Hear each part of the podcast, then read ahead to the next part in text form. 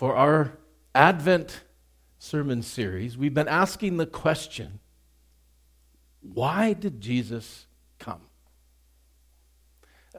It's actually kind of an interesting question. I was watching a number of years ago, I went through this teaching series, a DVD series called The Truth Project. I don't know if anybody else has seen that group series. It's just really powerful, awesome teaching that Del Tackett takes you through and looking in so many different ways about where we find truth and the truth that God has revealed in so many different ways in our world. He starts off that series by asking the question, he's got this, it's in this old-time lecture theater, and he's got students sitting around him on desks, and he asks this question, why did Jesus come?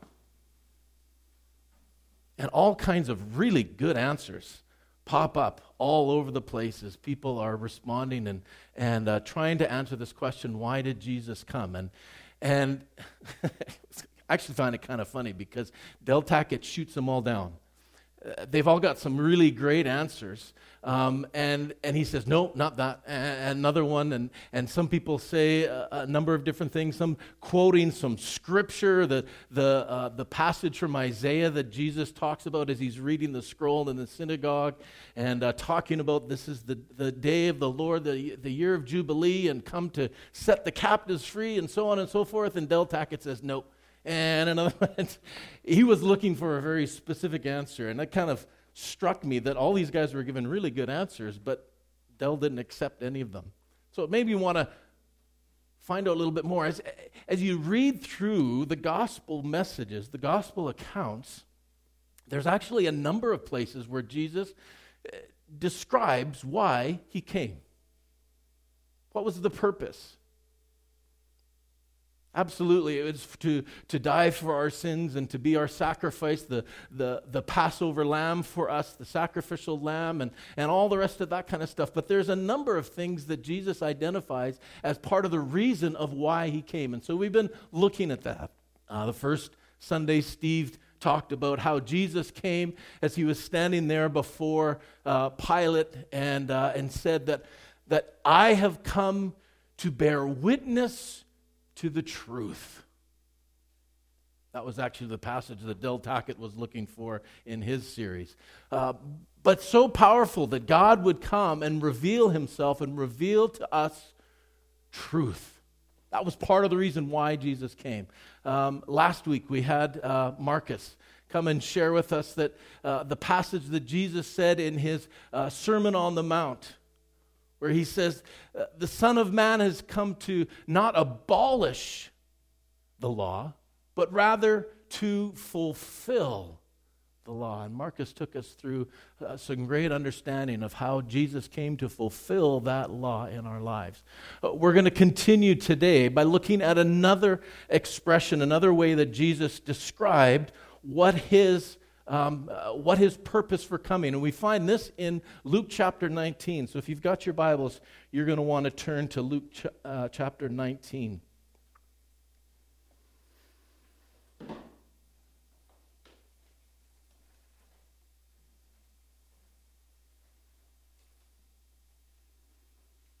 I just want to pray before we go into this passage.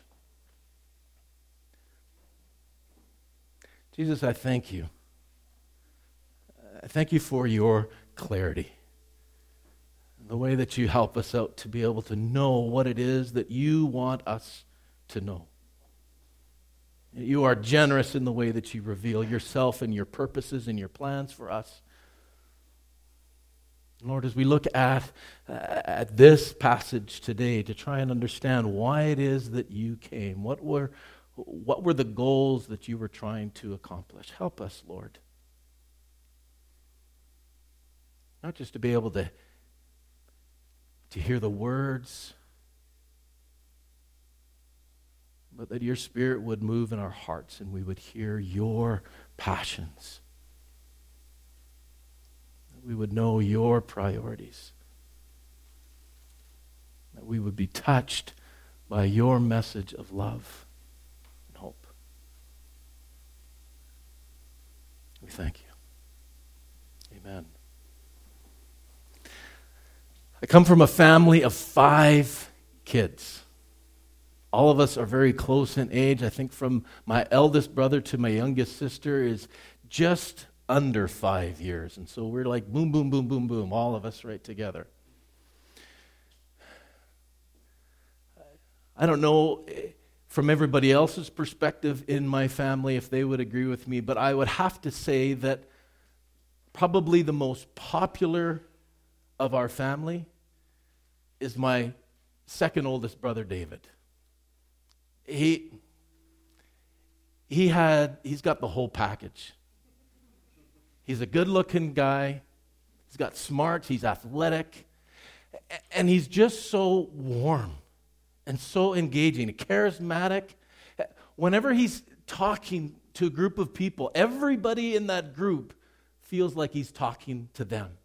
Just makes everybody feel special. And yeah, everybody loves David.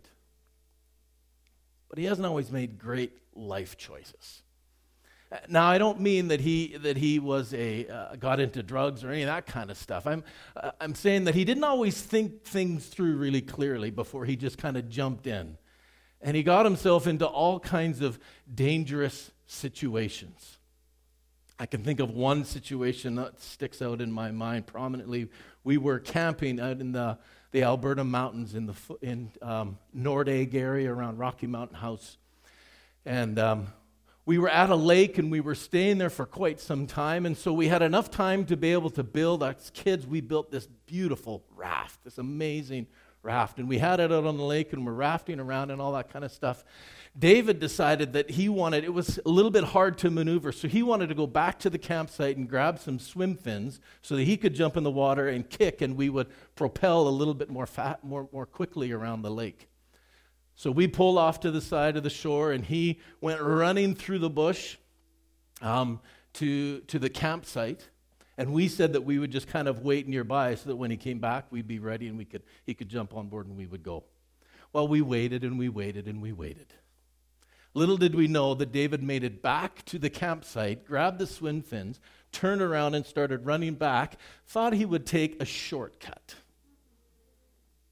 And as he found his way through the trees, got turned around, and missed the lake entirely. And kept on going and running, and he was trying to go fast because he knew that we were waiting, and got further and further off the track. Finally got to a place where he realized he was lost.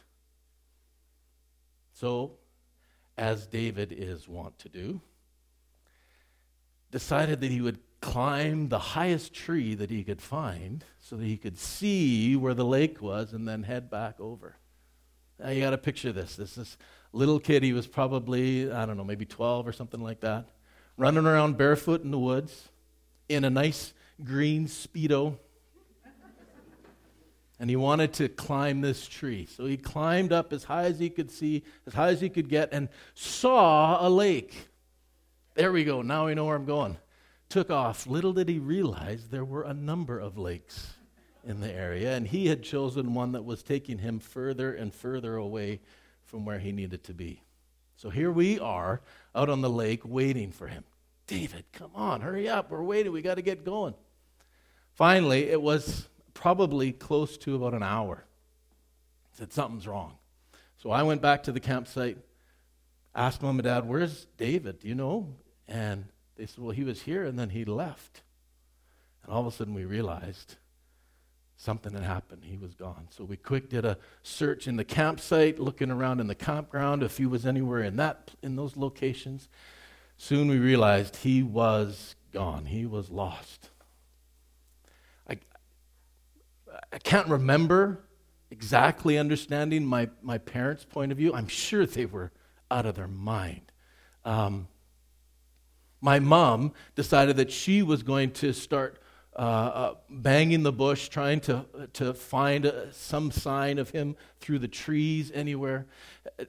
She was pushing through all of these branches and bush because she didn't know where he was, and calling out. She has this distinctive yoo-hoo that she was doing all over the place, trying to get David's attention. She was getting scratched and everything. But she was undeterred because she was desperate to find her lost son. My dad decided that he was going to come out with us on the raft, and he was going to go out on the lake with us, and sound carries so well on the lake. He was going to do some yelling from the lake. We'd get to the other side just in case somehow David had got over on the other side of the lake, and he jumped on this raft. We built the raft for kids, and so it wasn't really handling Dad's weight very well. It was sinking. His shoes and pants were all wet. None of that mattered, because he needed to save his lost son. That's the picture that we have here in Luke chapter 19. Jesus describes for us his purpose in coming, that he came to seek and to save those who are lost. It's the story of Nicodemus. Nicodemus is this tax collector, and we've talked about tax collectors before in our series in Mark. The tax collectors were generally local people, local Jewish individuals who had, for whatever reason, seen in order to get some position and wealth for themselves, that they took on a role for the Romans that they would collect taxes from their community. It was easier on the Romans because it was somebody local. So they were hoping that by doing this, people would be more inclined to be giving and not lash out. But the tax collectors weren't given any kind of a salary. What they were allowed to do, they needed to collect the appropriate tax from everybody, but then they could add on their own taxes so that they could pay for their own expenses, pay for their own living. And typically what happened is these tax collectors became quite greedy. And the amounts that they were demanding from the people of their neighbors grew and grew and grew until it became this oppressive thing. So they were seen not only as cheats, not only as greedy, hurtful individuals, but they were also collaborators with the enemy. They were in league with the Romans, and they would push their weight around. They were not popular people. They were understood to be sinners, and when you would group different kinds of sins and sinners together, tax collectors were one of the very worst. And here Jesus is reaching out to this man Zacchaeus, a tax collector. Jesus is on his way to Jerusalem. Jesus has a very single-minded purpose, a very important thing that he needs to accomplish, to go to Jerusalem to fulfill his role as the sacrificial lamb for the sins of the whole world. And yet he takes the time, he stops in his travels, and seeks out Zacchaeus. Zacchaeus is a short little guy and has to climb up into a tree to be able to see Jesus amongst the whole crowds. And Jesus sees him up in the tree and goes up to him and says, "Zacchaeus, come down, for I'm going to your house today." As you can imagine, the rest of the neighborhood was taken aback, and then kind of moved through that to a little bit of anger and saying, "Jesus, why would you be hanging out with this person who is taking advantage of us, who is a collaborator with the enemy? Why would you be spending time with a person like this?" And the passage says that they grumbled.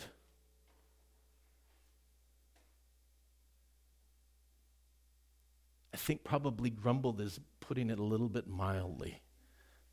They were probably getting a little bit irate and accusing Jesus. What is Jesus' response? He says, "Today, salvation has come to this house, since he is also a son of Abraham. For the Son of Man came to seek and to save the lost.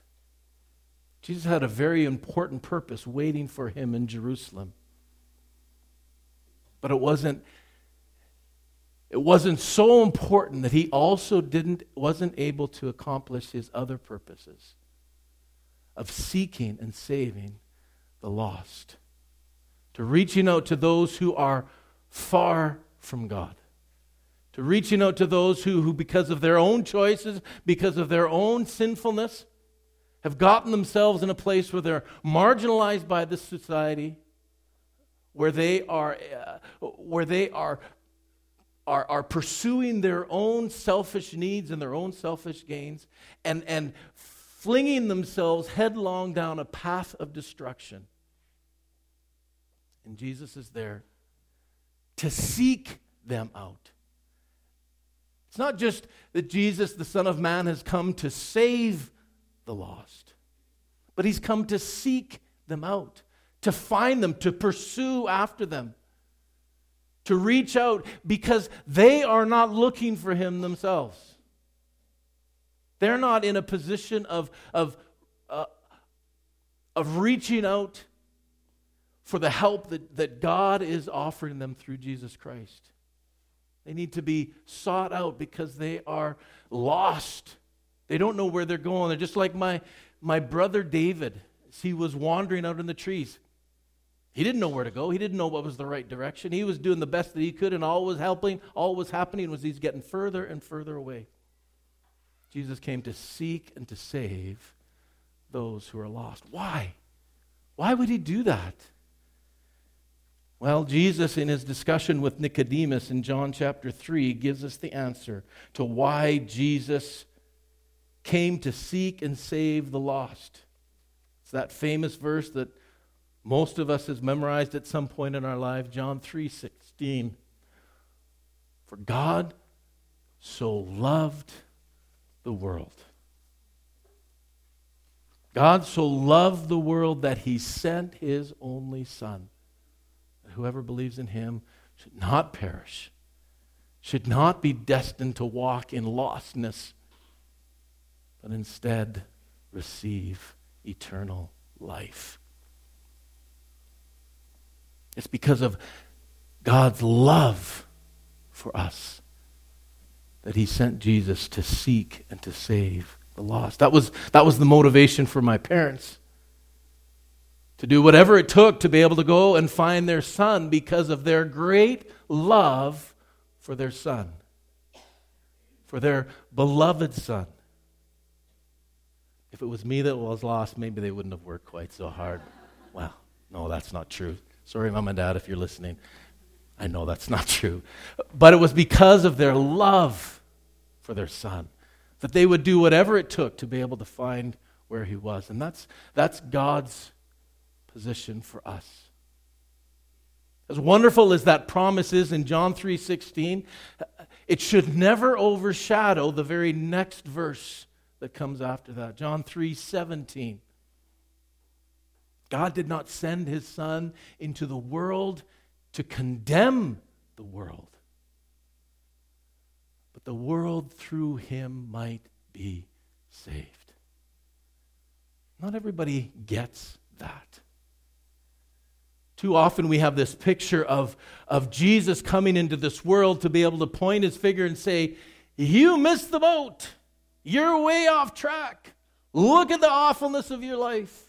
That God in his judgment sits there up in heaven and condemns and is just looking for an opportunity to be able to squash us, to make our lives miserable, to judge all those things that we've done, to be able to alienate us from himself. That is not the heart. Absolutely, our sin separates us from God, that God cannot stand our sin. But it's not because he wants to condemn. It's because he longs, he has a passion to save, to redeem. Back in 1800s, late 1800s, there was a man, Francis Thompson, who wrote a poem. It's called The Hound of Heaven. This amazing story of his conversion experience, his relationship with God. How he, in the beginning of his life, recognized that God was pursuing him. And he wanted nothing to do with that.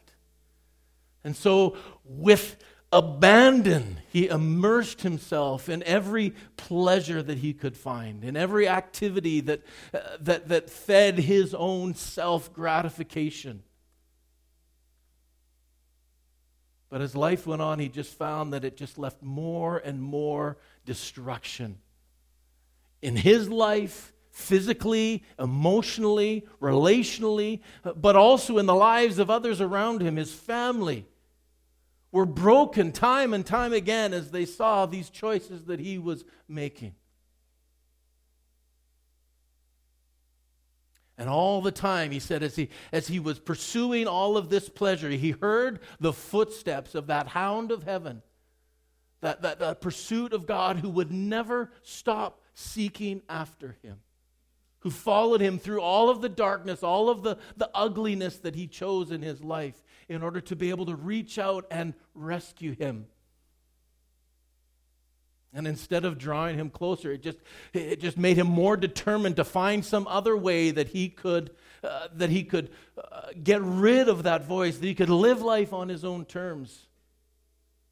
And he responded to the call of the self-help, of being able to work on self-esteem, to be able to improve yourself in order to bring meaning and purpose to life.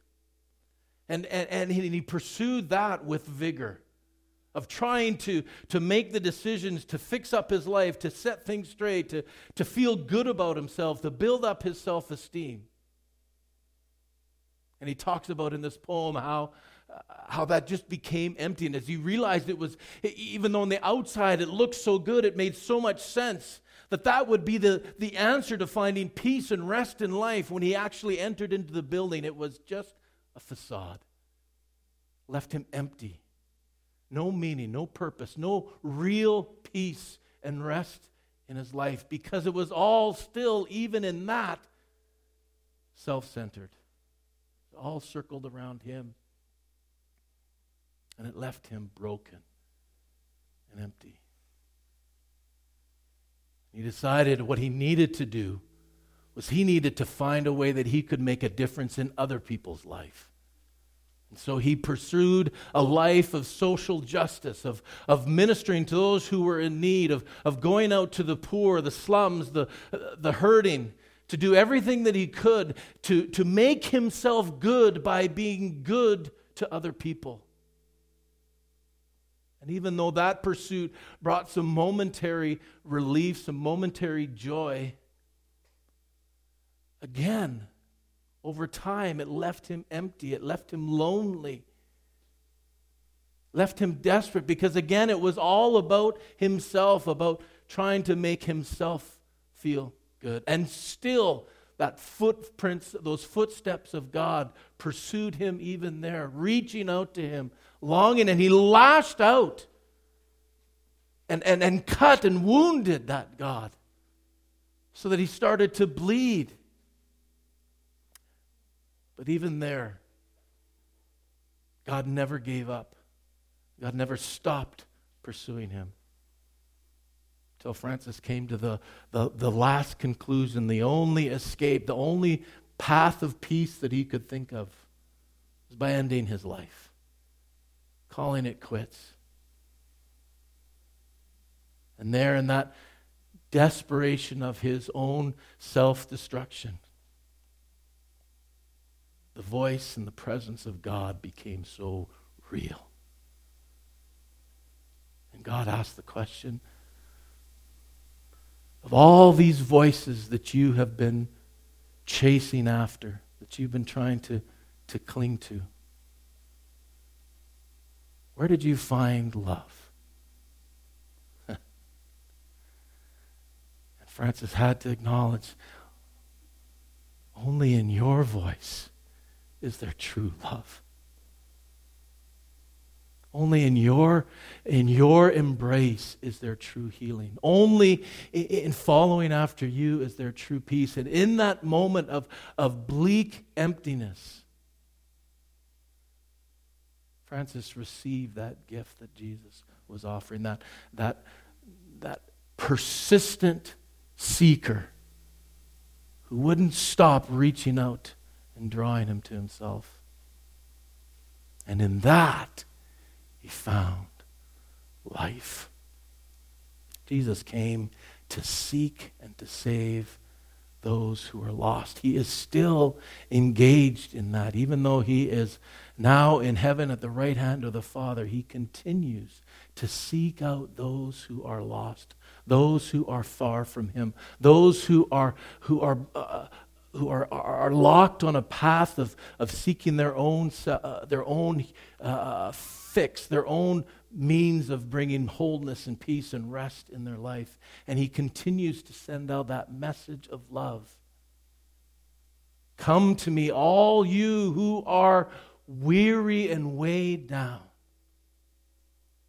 and I will give you rest.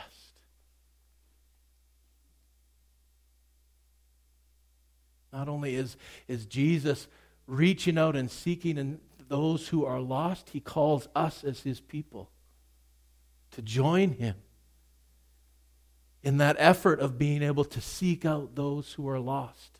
It's one of the things that we're doing that's as a part of this Follow the Star event out at Arbutus Meadows. That was the passion that Rob and Samantha had, the vision that God gave them, that they would use their property as a means of introducing people to the peace, the rest, the forgiveness, and the grace of Jesus Christ, the coming of his Son.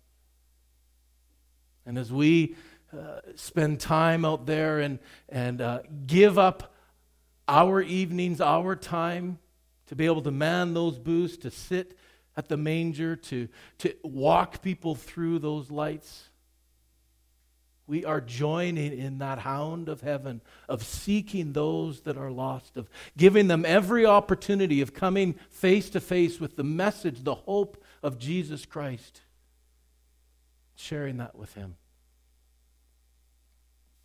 There's so many different ways that God encourages, invites us to join in that pursuit of seeking and saving the lost. This Advent season, I want to invite you. I want to invite you to stop fleeing from that pursuit of God in your life. I don't know where you are at. I don't know all of your experiences, the things that you have tried, but I know that you have heard those footsteps following after you. I know that the Lord has not given up on reaching out to you with his love, on showing to you that there is hope, there is joy, there is peace, there is love. And it's all found in his embrace, in his sacrifice for you. I invite you this Advent season to stop the chase and receive that gift that Jesus Christ is offering to each and every one of us. For those of us, God's people, let me encourage you in this Advent season to continue to be used by God to seek out those who are lost. It can be so easy at Christmas time to get caught up in our own enjoyments, in the times with family, in the times of celebration, and to feel safe in our own homes. There are so many who, like Francis Thompson, need to receive and hear the message of Jesus Christ, to be able to experience his seeking them out.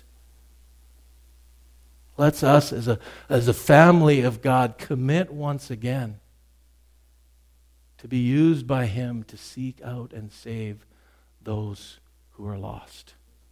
Let's pray.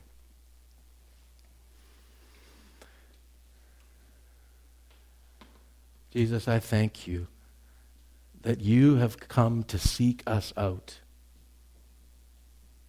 That in the midst of our sinfulness, in the midst of our deadness, that you continue to pursue. You continue to draw us. You continue to reveal yourself to us.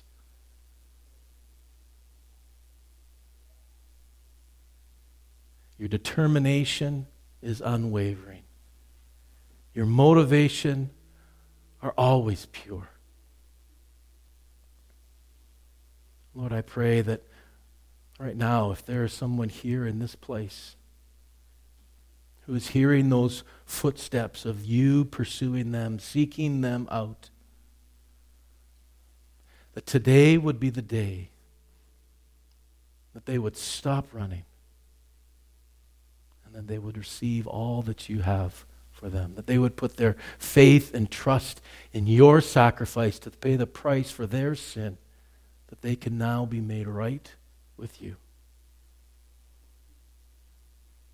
Would today be that day?